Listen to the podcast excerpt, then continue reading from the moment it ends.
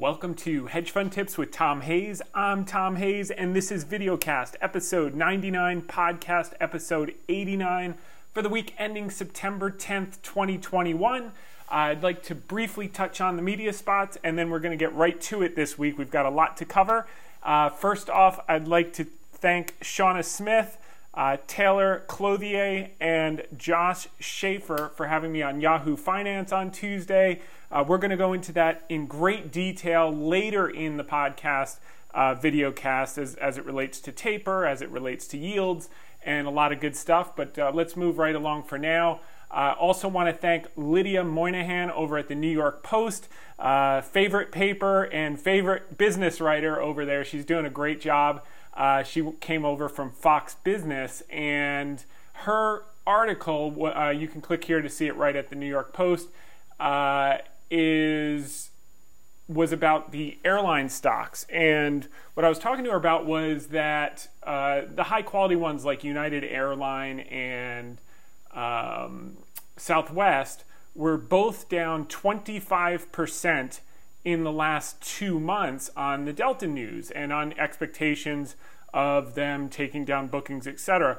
Well, yesterday, a number of them came out and said we expect bookings to be lower in the short term due to Delta, and it seems like that may have been the bottom. It, it looks like it was a sell the rumor by the news, and we'll see if we get follow through next week. But I think this whole reopening trade moving forward is going to be a huge opportunity, and we'll explain why in great detail. So my my quote to Lydia was several states have already peaked on the Delta variant, and when the aggregate numbers fall, we're going to see a tsunami of bookings. Tom Hayes, uh, chairman and managing member of Great Hill Capital, told the Post.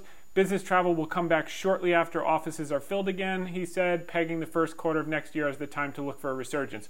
So, just as these stocks started to discount the slowdown of Delta two and a half months ago, they'll start to discount the ramp up uh, in Q1 in, in coming days and weeks if they haven't uh, put it in their bottom yet. So uh, I thought her her the timeliness of the article was incredible. Uh, I think New York Post is probably one of the most underrated papers in the country. Uh, it's one of my favorites. It's my go-to first. Obviously, Barron's, Wall Street Journal, Financial Times. I read that for uh, the uh, hard business stuff, but the Post really puts out a lot of good stuff, and there's a lot of there are a lot of fun articles in it as well. So uh, so there you go. Uh, we're going to start with a quote from John Templeton. Um, if you want to have a better performance than the crowd, you must do things differently from the crowd. And you know, I, th- I think this is appropriate because we're going to go through. You know, we've kind of had this period where we got off to a rocket ship start this year with uh, the reopening trade in Q1 and, and Q2, and then just kind of plateauing over the summer, some bumps with China, etc. And you know, I went through. I took the long weekend to go through client portfolios uh, as well as my own, and the common denominator was there is. You know, you look at the general indices and you say, "My goodness, it seems like they've they've just gone straight up." uh, without stopping. And then you look under the surface, and it's just unreal some of the opportunities that are out there, some of the discounts that are out there, and how you know a handful of stocks have kind of held up the indices. We'll see if that continues with Apple. You know, Apple. A couple things happening with Apple. Number one, um, they had the ruling today about Epic Games that developers could um, have people pay outside the Apple Store, which I, I think in the short term, all the analysts came out defending it. Um, there were like four or five analysts. It won't be a big deal, blah, blah, blah. But, you know, the entire growth story is predicated upon it. So we'll see how it shakes out. Obviously, there are going to be appeals. Uh, Apple's going to appeal it. It will be delayed. Implementation will be a year out. Uh, but we have to see whether the multiple is justified. Obviously, Apple's an incredible business. It's always going to be a great business. But that growth, that App Store revenue, that 30% VIG, was a huge part of the growth story. And uh, I think today was a bit of a surprise. Uh, I think Apple was down 3 or 4%. But more than that, um, its impact on the general indices is going to be interesting because you know, I look at the indices and it's just like, man, you know, these thing, this thing has to take a breather. But then I look under the surface at all the stocks that are just – beaten up over the summer and incredible values, high quality stocks. I'm not talking small caps and you know smaller mid caps. I, am talking about some of the large cap, high quality businesses that are just down, you know, 30%, et cetera, that are just set up to have a, a roaring rip back. And and as I looked at the intrinsic value, I mean, you know, the, it, not just the companies we own, but uh, some of the options that we own, you know, deep in the money options on some of these higher quality, lower volatile, lower volatility stocks that we could get implied volatility at, at a at a very reasonable price. I mean, you know, it, we could I could easily see you know 80 90% moves out of these you know not overnight but over the next six to nine months, and, and before the end of the year, 30, 40%, you cut it in half. And I'm looking at it as they're just doing nothing the last couple of weeks. Obviously, the Dow and the S&P have been down every day, and you know it's that time of year. But when these things turn, so we're going to look at you know what could be the possible catalysts for some of the reopening trades coming back, and some of those sectors and groups that have been kind of forgotten over, in some cases, in the cases of small caps, uh, over the last eight months, and in the case of, uh, or seven months, and the case of the reopening trade in the last five months, they haven't done anything. And what could be the spark that lights the fire and has a huge year end and uh, and into the first quarter. So we'll look at some of that. So you've got as far as the general uh, market goes, you had a bunch of banks come out this week. Uh, negative, you know, opinion follows trend. The market was down, whatever, five or six days. Um, so everyone gets a little bit bearish. And uh, but you, if you step back, this is Goldman Sachs. Uh, GDP for this year is still going to be over six percent consensus, and then next year uh, close to 4.75. So these are numbers we haven't printed in a long, long time. Uh, obviously, the growth rate will slow off a higher bar than you know last year was a very low bar. Uh, and keep in mind uh, that probably excludes a large assumption about the amount of the stimulus package coming forward, which you know will probably be in the neighborhood. You've got the infrastructure, 500 billion to a, a trillion, and then you've got the social spending package. You know, somewhere between two and three trillion would be my guess. I know Manchin came out and said he'll only support one and a half. That probably means he wants a couple more bridges, roads, and schools in in uh, in his state and he'll get there. But uh, they know that they've got this limited window of opportunity that's closing, where they, you know, they basically have carte blanche through reconciliation, and if they, it's now or never. So uh, my bet's that they they push something big through. And in the short term, it will be stimulative. In the long term, we'll have to figure out how, how it gets paid for and what it does to uh, debt to GDP and all, all the other things that are being debated. But um, but uh, th- there's just a lot of gas in the tank right now. Um, okay, want to get to the uh, questions of the week, and and a good one came from uh, Marcus Dorman, and he uh, made a note that, and th- this is something that I've done, and for those of you uh, running smaller accounts and using um, put spreads and call spreads, maybe you remember the trade service. Um, uh, he made a point. So, so I want to take Cigna as an example. And this one looks a lot like uh, Splunk did before it took off, by the way. Let's see how Splunk is doing. Uh, yeah, so Splunk is up uh, 11 months.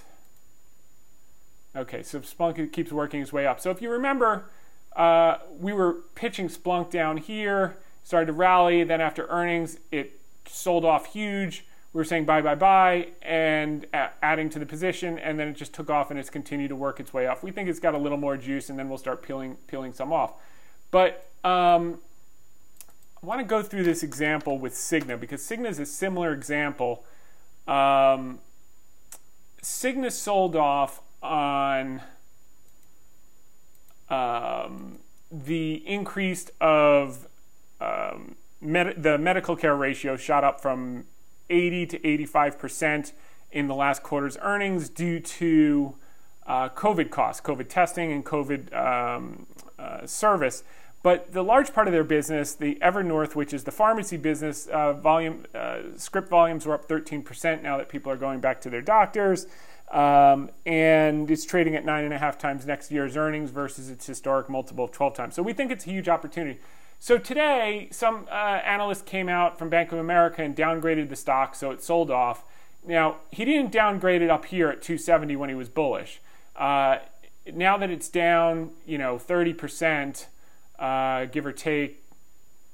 Yeah, okay, so more than 30%, uh, uh, right around 30%.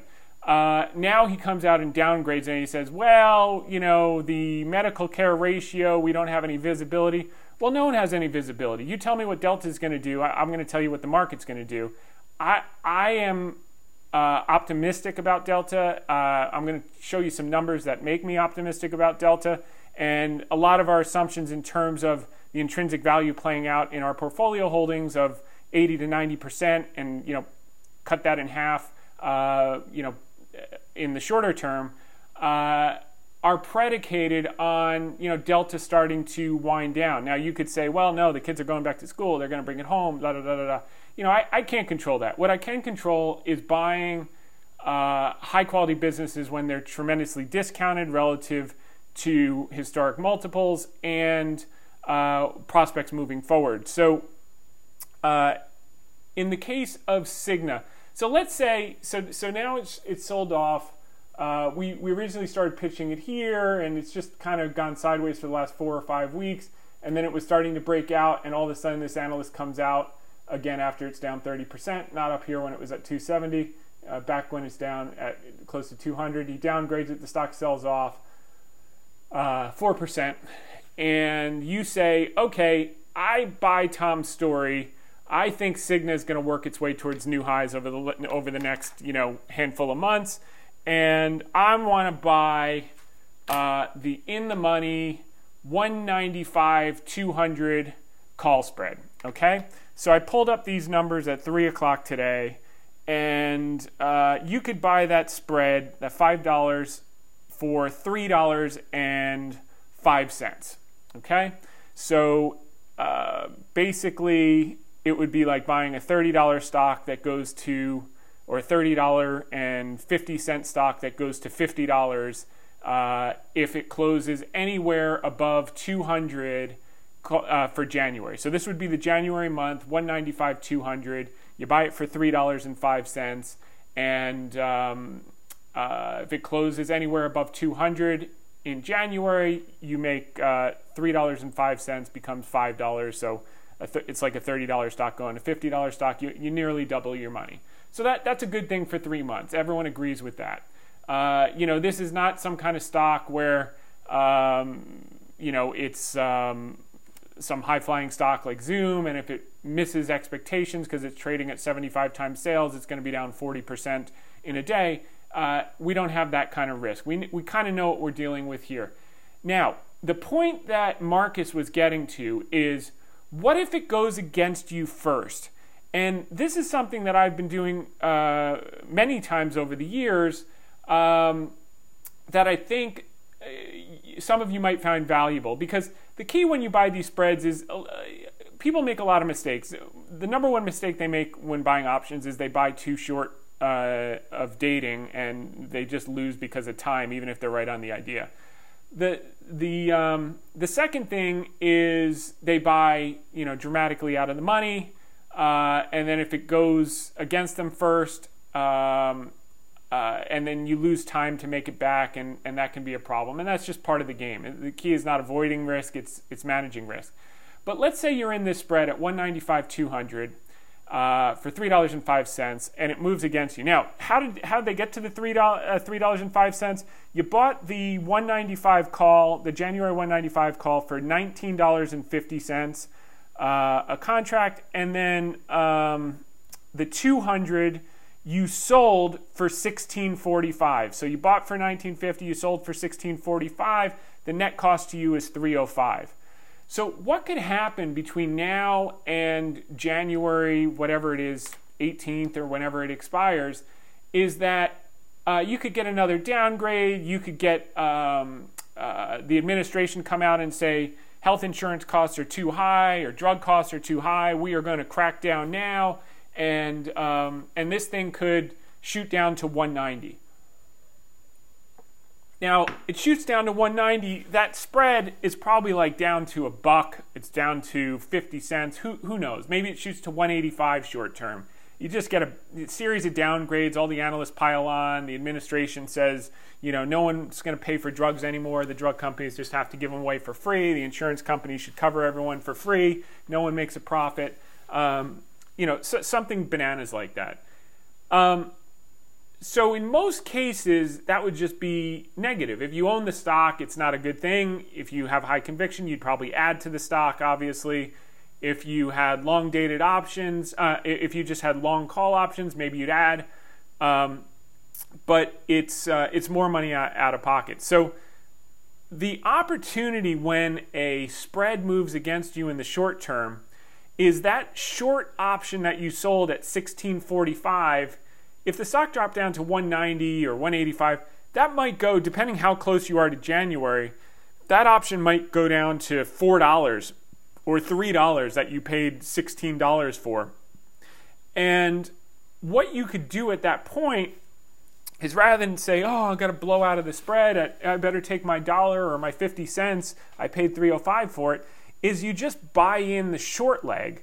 So the one that you sold for $16.45, you could effectively buy in, you know, for two, three, four, five dollars, whatever, uh, you know, a third or, or a quarter of what you sold it for and then you're out of that trade, and all you have left is the long option. So rather than being capped at, you know, three dollars becoming five dollars or three dollars and five cents becoming five dollars, um, you know, clo- close to a double or you know less than a double, but you, you get the point.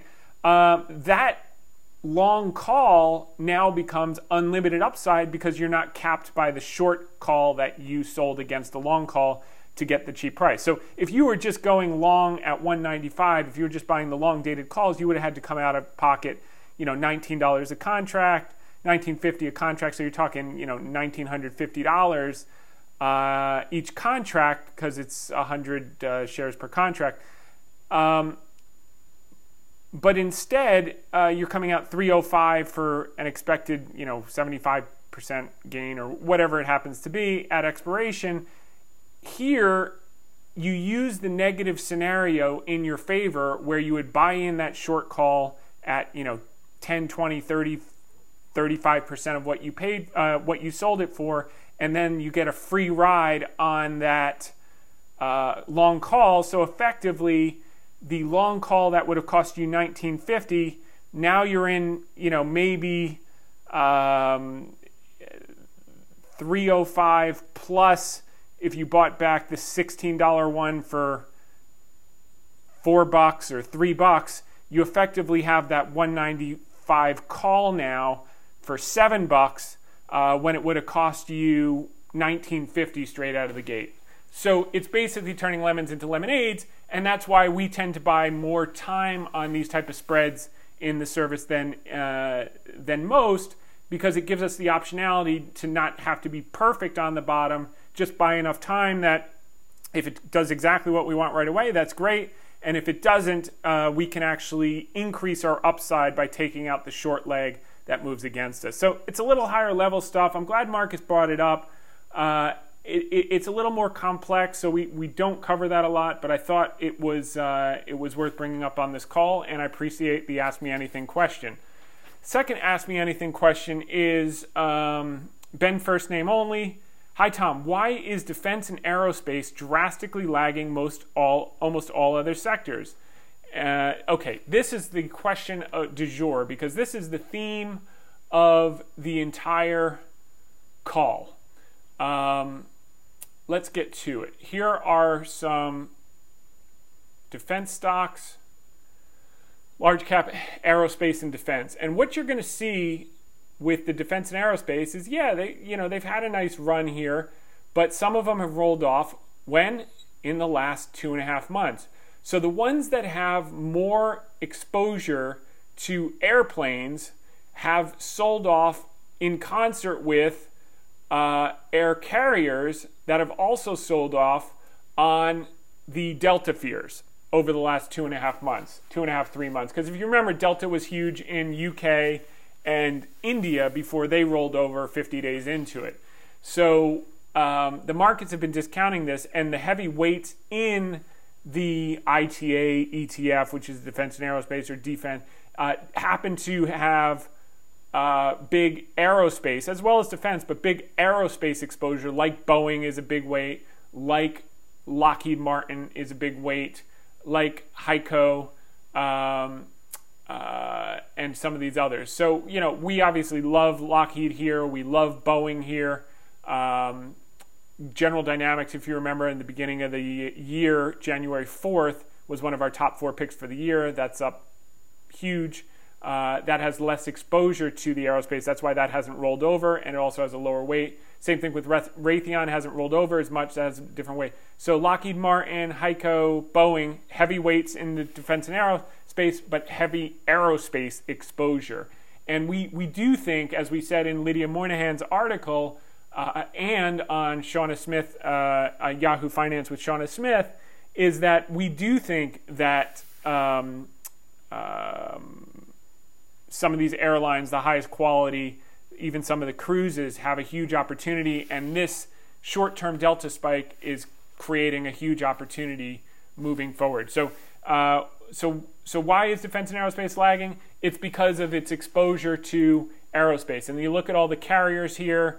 Uh, um, you know, United here down 25% in the last few months. You could basically overlay Southwest, the highest quality. You could overlay their charts with the defense and aerospace that have huge aerospace exposure. They look exactly the same. So that answers your question. What solves that problem?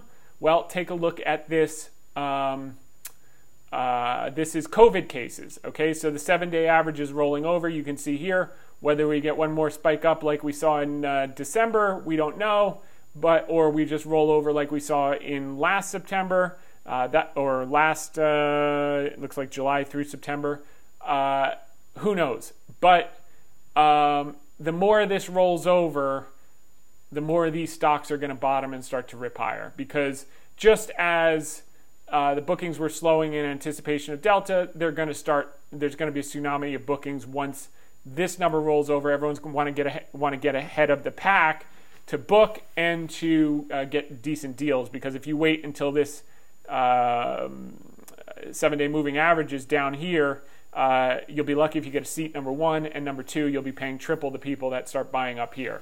So, um, so all of these are going to move together: defense and aerospace, the high-quality carriers, and I think that's that's a huge opportunity. I think these Boeing's and Lockheed's uh, look exactly like uh, like what we just laid out with the Cigna idea, where you can you can get these things on the cheap, high quality, lower volatility, uh, and really benefit moving forward.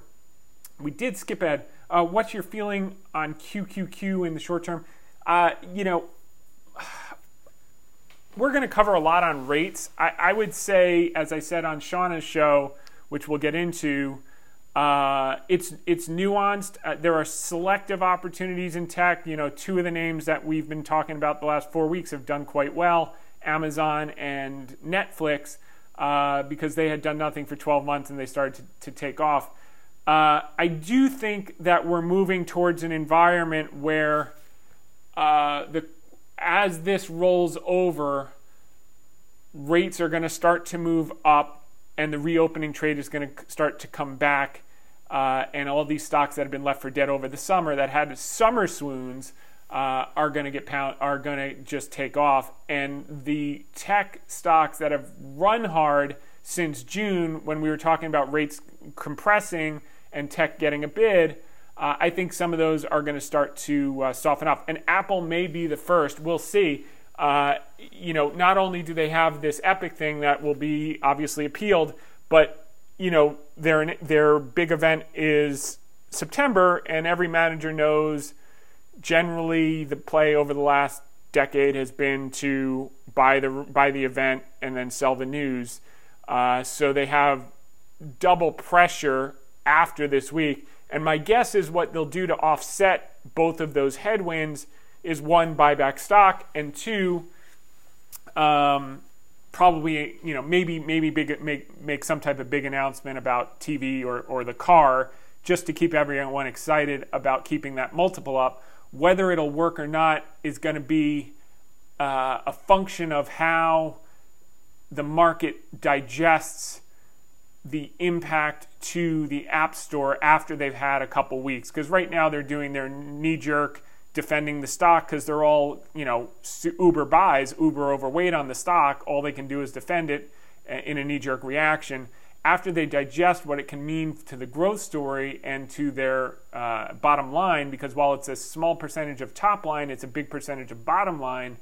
Um, that remains to be seen. So um, that could have a weight on the tech sector overall. Rates will be the most important thing to impact the tech sector. So um, I, I, think you have to be very selective. I, I, I, think you know the Splunks of the world, especially discrete. I think Intel's, um, uh, you know, maybe Amazon and Netflix have a little more juice in them. You know, they they've had a big run in the last four weeks, but uh, I wouldn't go overboard with new money at this stage uh, on those stocks, and um, and we'll get into it. So, am I short on anything? No, not with this liquidity, but um, that's probably not where I want to be focused on in coming weeks and months in terms of adding new stuff. If there are discrete opportunities like an Intel, you know, some some stock that's gotten beaten down, and I can make a case to why it should. Uh,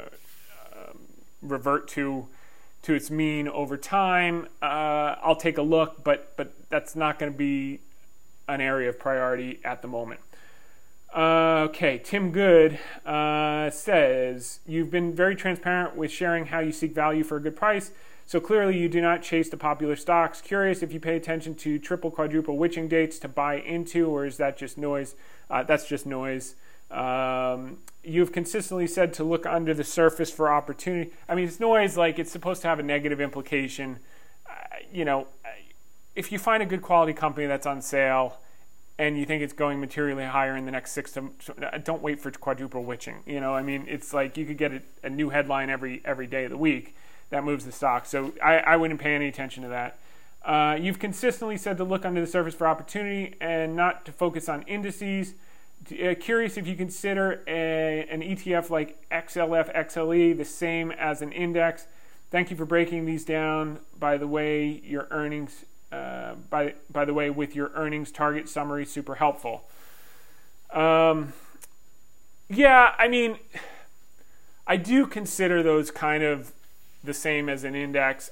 I'll use the sector ETFs if I just want to get quick exposure right away and then figure out later where's the best value per dollar.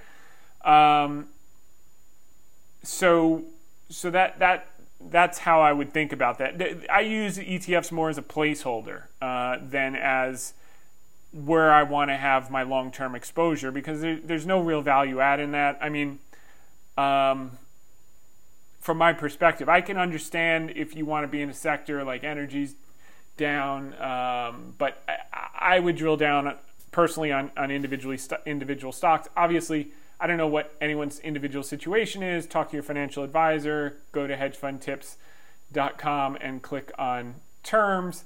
This is opinion, not advice, but um, I, I, don't I don't find huge value just holding the ETFs if I can help it. Um, with the anticipated uptrend in the 10 year yield, do you think utilities will take a breather?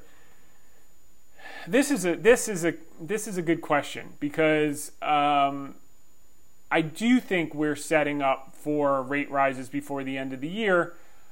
Uh, I just don't know if we get a head fake first. So, um, you know, when I look at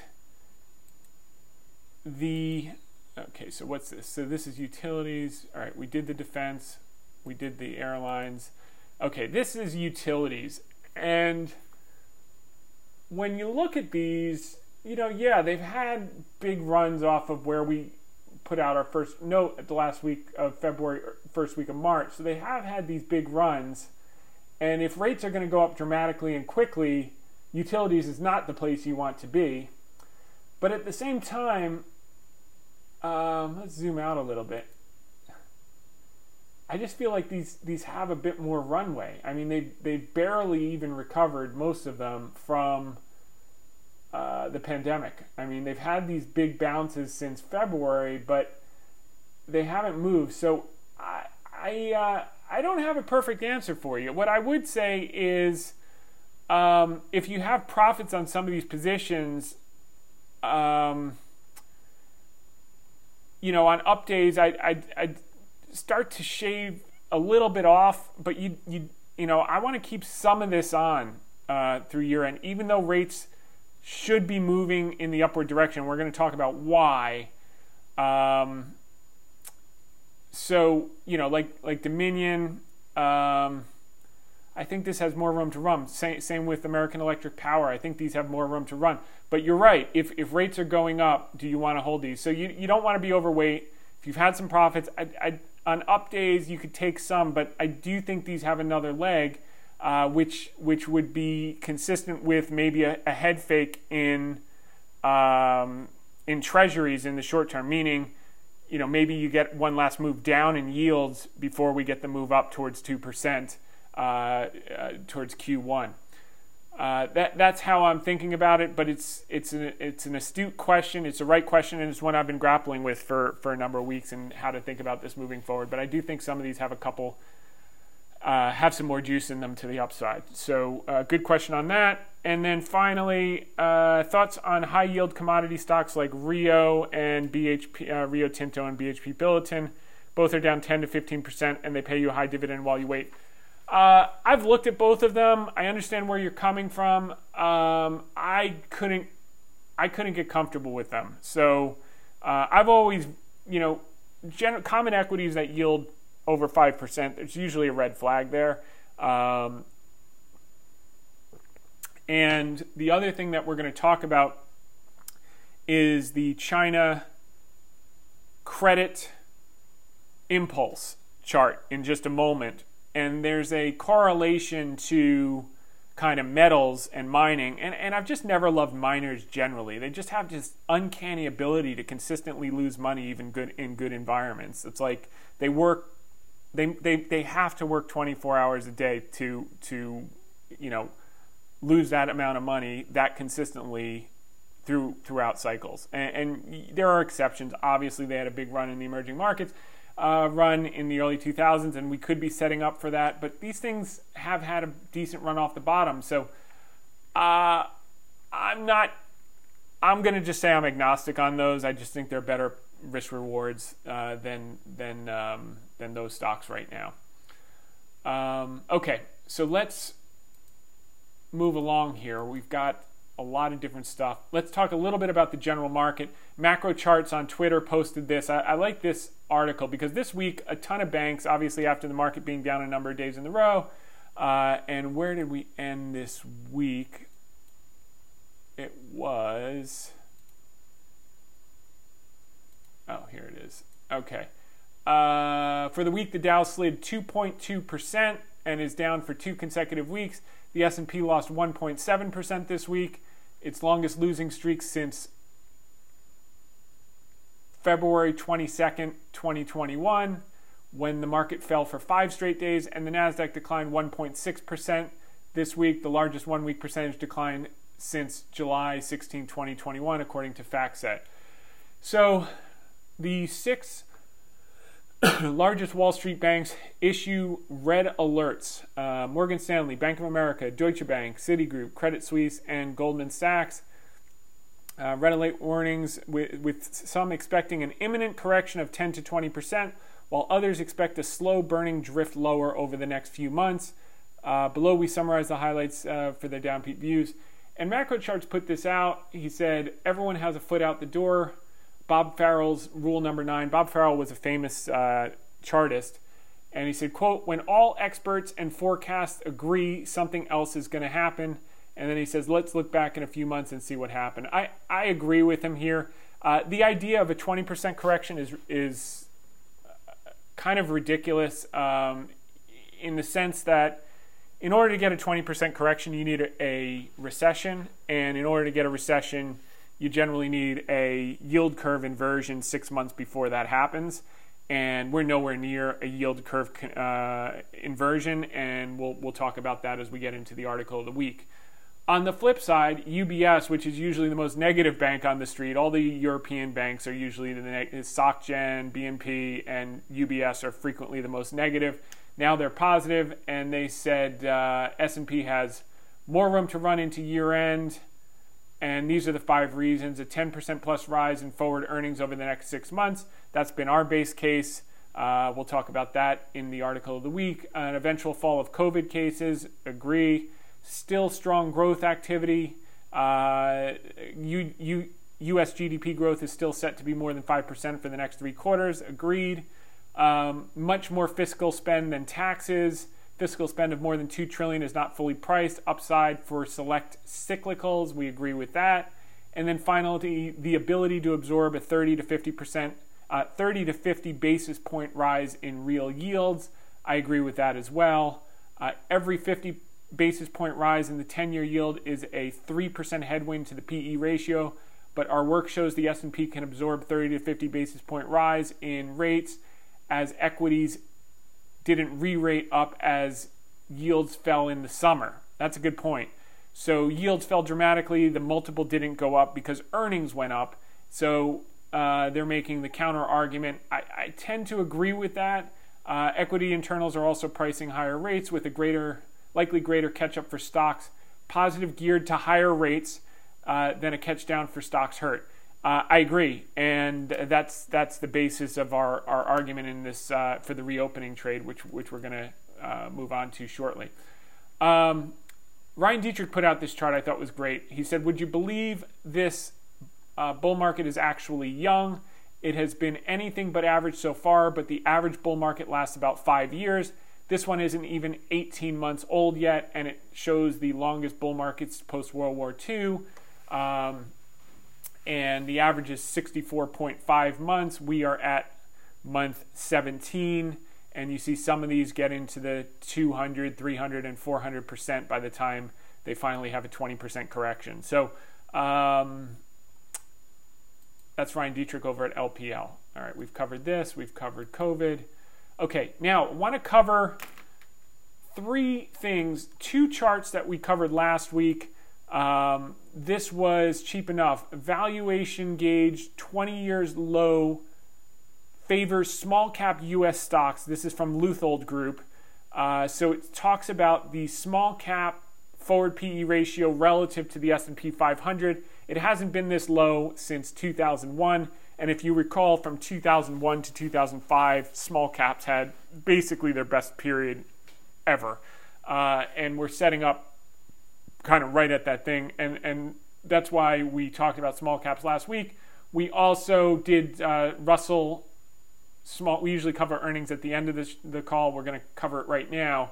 We took the top 30 weights of the uh, Russell 2000, which is the small cap uh, ETF, and we the cumulative 2021 earnings power of these 30 stocks increased by 11.9 11.8% in the last 60 days uh, the cumulative 2022 earnings power of these 30 stocks increased by 8.8%, 8.6% in the last 60 days. Okay, so earnings power is increased. What's happened to price? Price has done nothing since February. It's just been in this range, and our bet is whether it goes to the bottom of the range first or not. We think this is eventually going to break out and uh, and form a continuation pattern. So, uh, so that's that's that. The second one we covered was emerging market stocks. This was from Bank of America Global Research, uh, approaching 20-year lows versus the S&P. So you've got small caps relative to the S&P at historic lows, similar to that 2001 period, by the way. Um, by the way, the bottom was 9/11. That is really strange. Um, okay, so Nonetheless, we're 9/11 is tomorrow, so that was the bottom for emerging market stocks relative to the S&P 500. Um, whether tomorrow will be the bottom for the emerging markets uh, relative to the S&P 500 remains to be seen. But uh, the same thing was for small caps, so that is uncanny. Uh, we'll see if history rhymes. May not repeat exactly, but it may certainly rhyme. Look, look here. That looks like right around September 11th, 2001 as well. Small caps and emerging markets both bottomed on that day, which is really interesting. Um, okay, the other component of the reopening trade has also basically gone nowhere since April. So for five months, it's basically gone sideways as well. Um, and that's that's what we were talking about. You know, looking at the portfolios this weekend, uh, monster Q1 and Q2, and then just sideways chop. Uh, we think we're setting up for a resurgence of the reopening, and, and, we're positioned for it as well with some hedges. Obviously, China is uncorrelated, so we like that. We're going to talk a little bit about that right now. Uh, and then if you look at the, the, the, PMO, we, we talk about the PMO by all sometimes. We talk about the PMO S, S, S&P 500.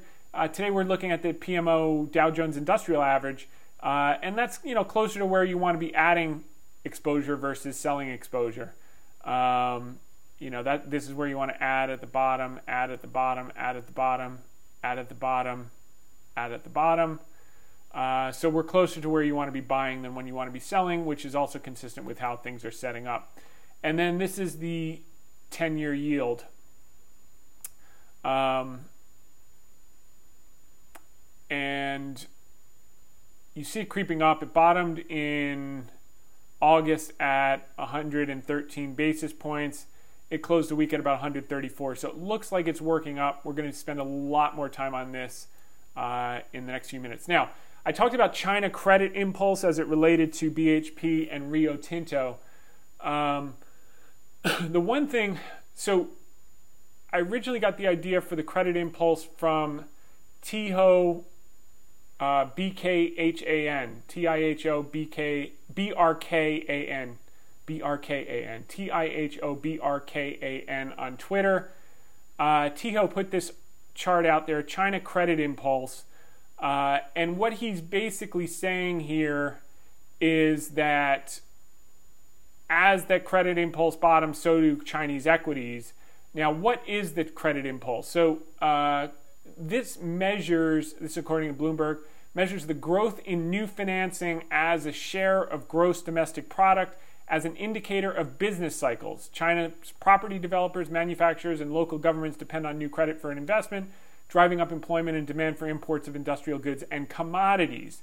So, um, what you see in this chart, and this one's uh, a little bit better by um, at the uh, at Themistocles, T H E M O S T O C L E S. Um, I found him just by uh, searching for China credit impulse charts, and um, what you see here is, you know, late 2014, late 2011, and late 2018 when the credit impulse bottomed, and we're and we're right in that range now. Now, what happened during these periods? So, uh, early 2012, uh, 14, and 18 you'll see here you had this this rally here uh, from 24 to 39. This is the KWEB, by the way. This is the one we're interested in because it holds BABA, JD, Tencent, etc. So this was a pretty big move from 24 to 39, um, over 50%. Then you had end of 14. You got another rally from 29 to 42 end of 2018, this was the beginning of a huge rally. Um, first from 35 to 49, then 35 to 109, and then now right here, it looks like we've started to bottom, um, and we're up from 43 to 55 on the KWEB, and um, so it's it's the start of uh, positive things. The other thing, I don't have the chart, but if you overlay commodity demand for metals in particular, on a lag basis, as this credit impulse goes down, the China demand for metals um, uh, and the type of stuff that you know Rio Tinto and BHP Billiton mine uh, can start to roll over as well. So that's another reason I couldn't get too excited about that from a China standpoint, but I could get excited on the um, China internet stocks at these valuations. So um, that's one more reason. The other thing that happened this week that was very important, that was not really covered in the news because there was noise again about the video maker, video game makers. Um, there was an editorial in the official paper of the Chinese Communist Party focused on the numerous measures that China has taken in regards to regulations and matters that focus on antitrust and what China sees as unfair business practices. Uh, China also indicated in that editorial that the worst of the crackdown may be over, saying, quote, the results have been achieved and the fair competition order in the market has been steadily improving. So, um, Brendan Ahern, who's the chief investment officer of the KWEB ETF, um, said that I think it has been achieved as a key line that would indicate we're closer to the end. Uh, and he emphasized that in his uh, note, which is called. Um, so it was it was a front page editorial from the People's Daily newspaper. Uh, intensified anti-monopoly supervision investigated and dealt with the monopoly and unfair competition behaviors of relative platform companies in accordance with the law and prevented the disorderly expansion of capital. The results have been achieved, and the fair competition order in the market has been steadily improving. So, in other words, they're saying we cracked down, we're seeing improvement in compliance, and it's kind of rear view mirror. It, I don't, you know, you could, you know, email me if you think there's another way to interpret that. But uh, that that's how how I think it's playing out, and we'll see how that that uh, that bears out in coming weeks and months. But that was a very positive thing. And then the second very positive thing was uh, in terms of stock prices. I mean, if, if, you want to talk about strategy and geopolitical uh, debate, maybe not the best thing, but um, in terms of what it's going to do to the stock prices of these stocks, I think is, is positive. Biden called Xi last night over frustration with the dead end talk. So he basically reached out and said, you know, can we work together, et cetera, et cetera, et cetera. Um, and uh, the market liked that, and, and the market viewed that as uh, maybe a thawing of relations. So even in a heavy tape this week and today, uh, all the China stocks were up. So here are a bunch of Chinese stocks. Baidu's up now. What is this? A weekly, three weeks in a row. Same thing with Baba was up a half a percent today in a down tape. JD's up the last three. They're all up in the last three weeks. So it looks like the bottom has been put in.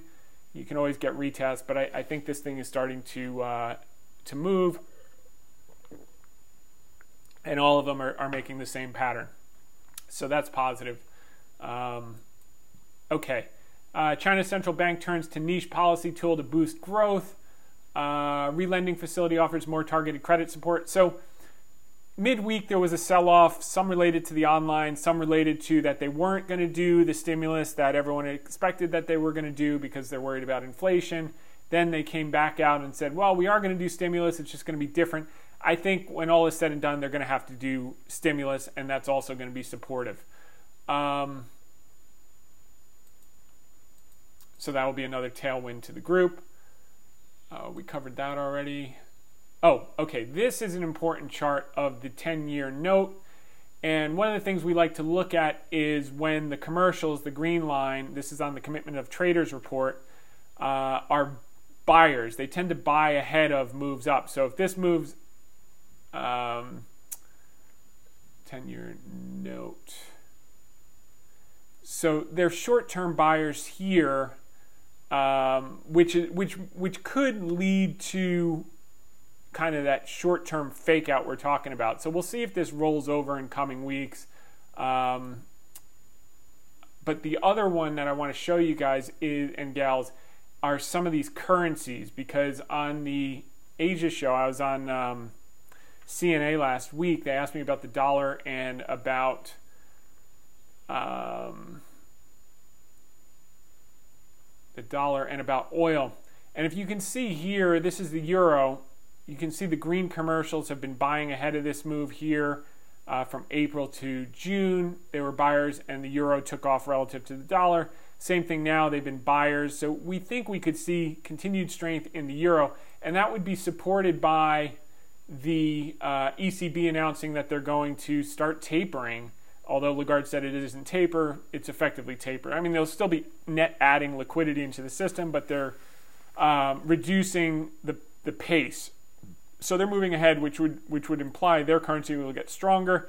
And then if you look at the U.S. dollar here, uh, what have commercials been doing? They've been selling them like crazy. So they're expecting a lot further weakness in the USD. So uh, that would make sense if if Europe is tightening ahead of us, um, uh, and um, uh, we would it, it, would stand to reason that the dollar would be weak against uh, the euro and, and generally weak at, as a basket, and, and the commercials are, are set up for that, um, and you usually see that before peak. So we'll see if we get continued weakness in the dollar in the short term.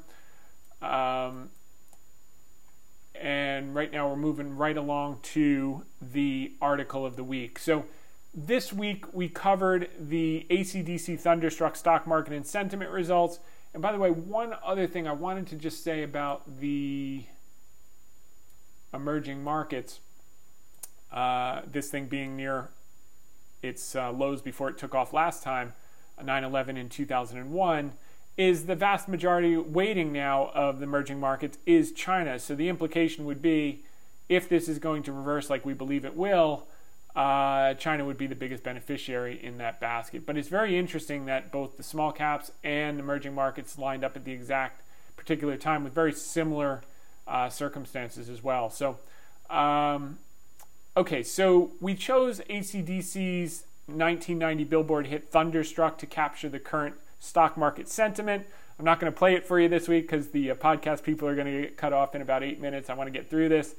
Um, but uh, the bigger sell off this week was, was predicated on the jobs report. We got a tremendous miss on Friday uh, with the jobs report coming in at plus 235 versus plus 750,000 new jobs estimated. Uh, on the cheddar appearance we did last week, uh, Monday before the jobs report, we, we did say we expected the miss and that it would lead to a delay in taper implementation. Um, as anticipated, lightning struck and the thunder followed, leading to three consecutive down days. Now it's been, I guess, five consecutive down days.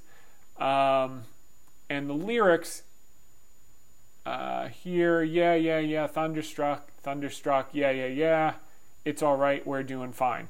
And I, I do believe that's that's going to be the case here. Uh, we're just in that seasonal time of year, but I but I think the type of stocks we've been talking about are set up to really have strong year ends, um, and um, and we're going to talk about some of the triggers here. So, as far as the show with Seana, she asked some really good questions. So, the first point I made was that taper impact is going to be the name of the game moving forward. Um, eh, you know, the Fed has uh, basically uh, announced that they want to start taking the punch bowl away in Jackson Hole. Uh, but it's you know it's like the bartender at 2 a.m. who turns up the lights and says last call, but keeps ter- uh, serving drinks for the next two hours. Uh, I think that's the situation that we have now, and it's very similar to what happened on May 1st of 2013.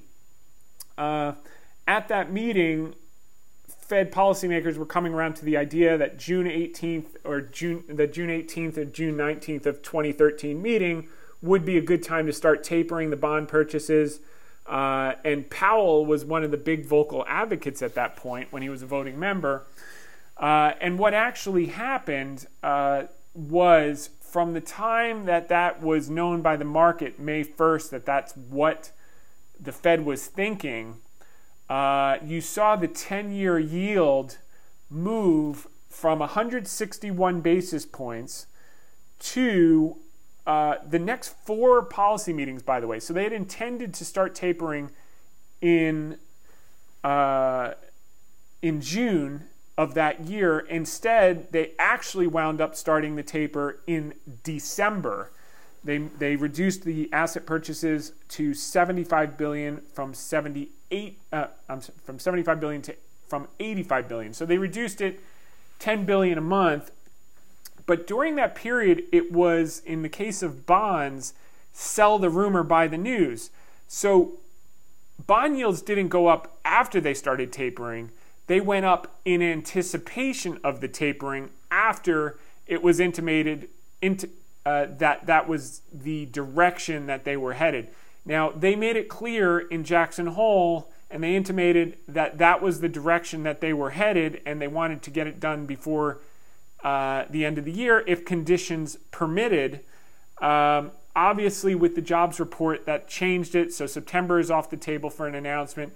November is possibly on the table for an announcement. But if you go back to this, let's take a look at. So this was uh, basically Jackson Hole. Um, yields have started to move up.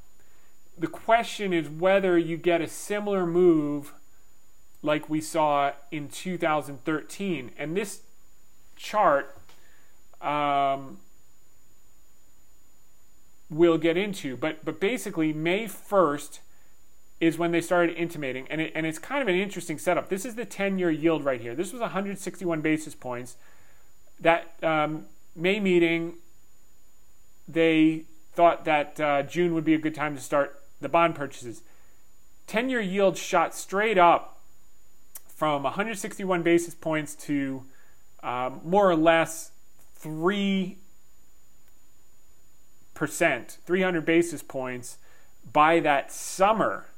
And then over the fall, it kind of consolidated that. And by the time they actually tapered in December, it was back up to about 3%. And that was the peak of rates for the entire cycle. Rates didn't get that high again until five years later in 2018. So we could see something similar to that. And remember, they thought they were going to raise they were going to taper, rather, not raise, they were going to taper in June, uh, and it was four meetings later. And I could see a situation where they punt September, maybe they punt November, and then my early 2022, which I've been talking about for six months, uh, proves to be correct that they don't uh, implement in 2021. Uh, they actually wind up implementing in 2022. And then do does the 10-year yield like you'd seen this, it was moving up, rolled over, and then it took off, moving up, rolled over. Do we take off in anticipation of that early 2022 taper? And if so, guess what happens? The same thing that happened. Remember from the election to the first quarter, the reopening trade went through the roof. Banks, energy, industrials, um, all the defense stocks, just all um, you know, did very, very well. And I think we could get a repeat of that if history rhymes, which uh, I, I, think it will be. And the key factor to make that start to rhyme soon, uh, and whether we'll have any fake outs in the interim, I, I could see a fake out. I could see the kids going back to school, cases spike up for a week, everyone flips out. But as long as that seven day keeps rolling over, I think this, this scenario could play out and not to 3% because we're starting at a lower base because uh, we started you know down here at 50 basis points last year they were starting from 139 basis points the year before so let's just say um, you know closer to 2% by the first quarter on the anticipation of taper i think would be realistic um, uh, so we'll, we'll see um, now let me just get to a couple other points here. So that was our base case with Seana was that um, by the end of the year, early next year, Q1, we could see the 10 year approaching uh, 2%. And in that case, we want to have exposure to the reopening trades. The other thing was that um, everyone calling for a huge crash, like you saw these six big banks out saying we're going to correct 10 to 20%. You're not going to get that level of correction, certainly not anything close to 20% without a recession. And you get these big crashes after the yield curve inverts. 210 spread drops below one, like you saw uh, last summer, six months before the uh, before we rolled over, and like you saw in 2007, and like you saw in 2000. You, you, you get this signal. We're, we're the farthest we could possibly be. We're in the early stages here of steepening and it usually you know goes in the case of 2003 and 2004 uh, that lasted about a year and a half you know we're only about kind of a, you know a half a year here in the steepening part, and then you got all this part where it's it it um, compresses for years before it inverts, and that's the sweet spot of the bull market. So we're not even close to that. We haven't even started coming towards inversion. We're still way up here. So um, you know that that's that. By the way, if you're on the podcast, you're going to get cut off. Just go to hedgefundtips.com.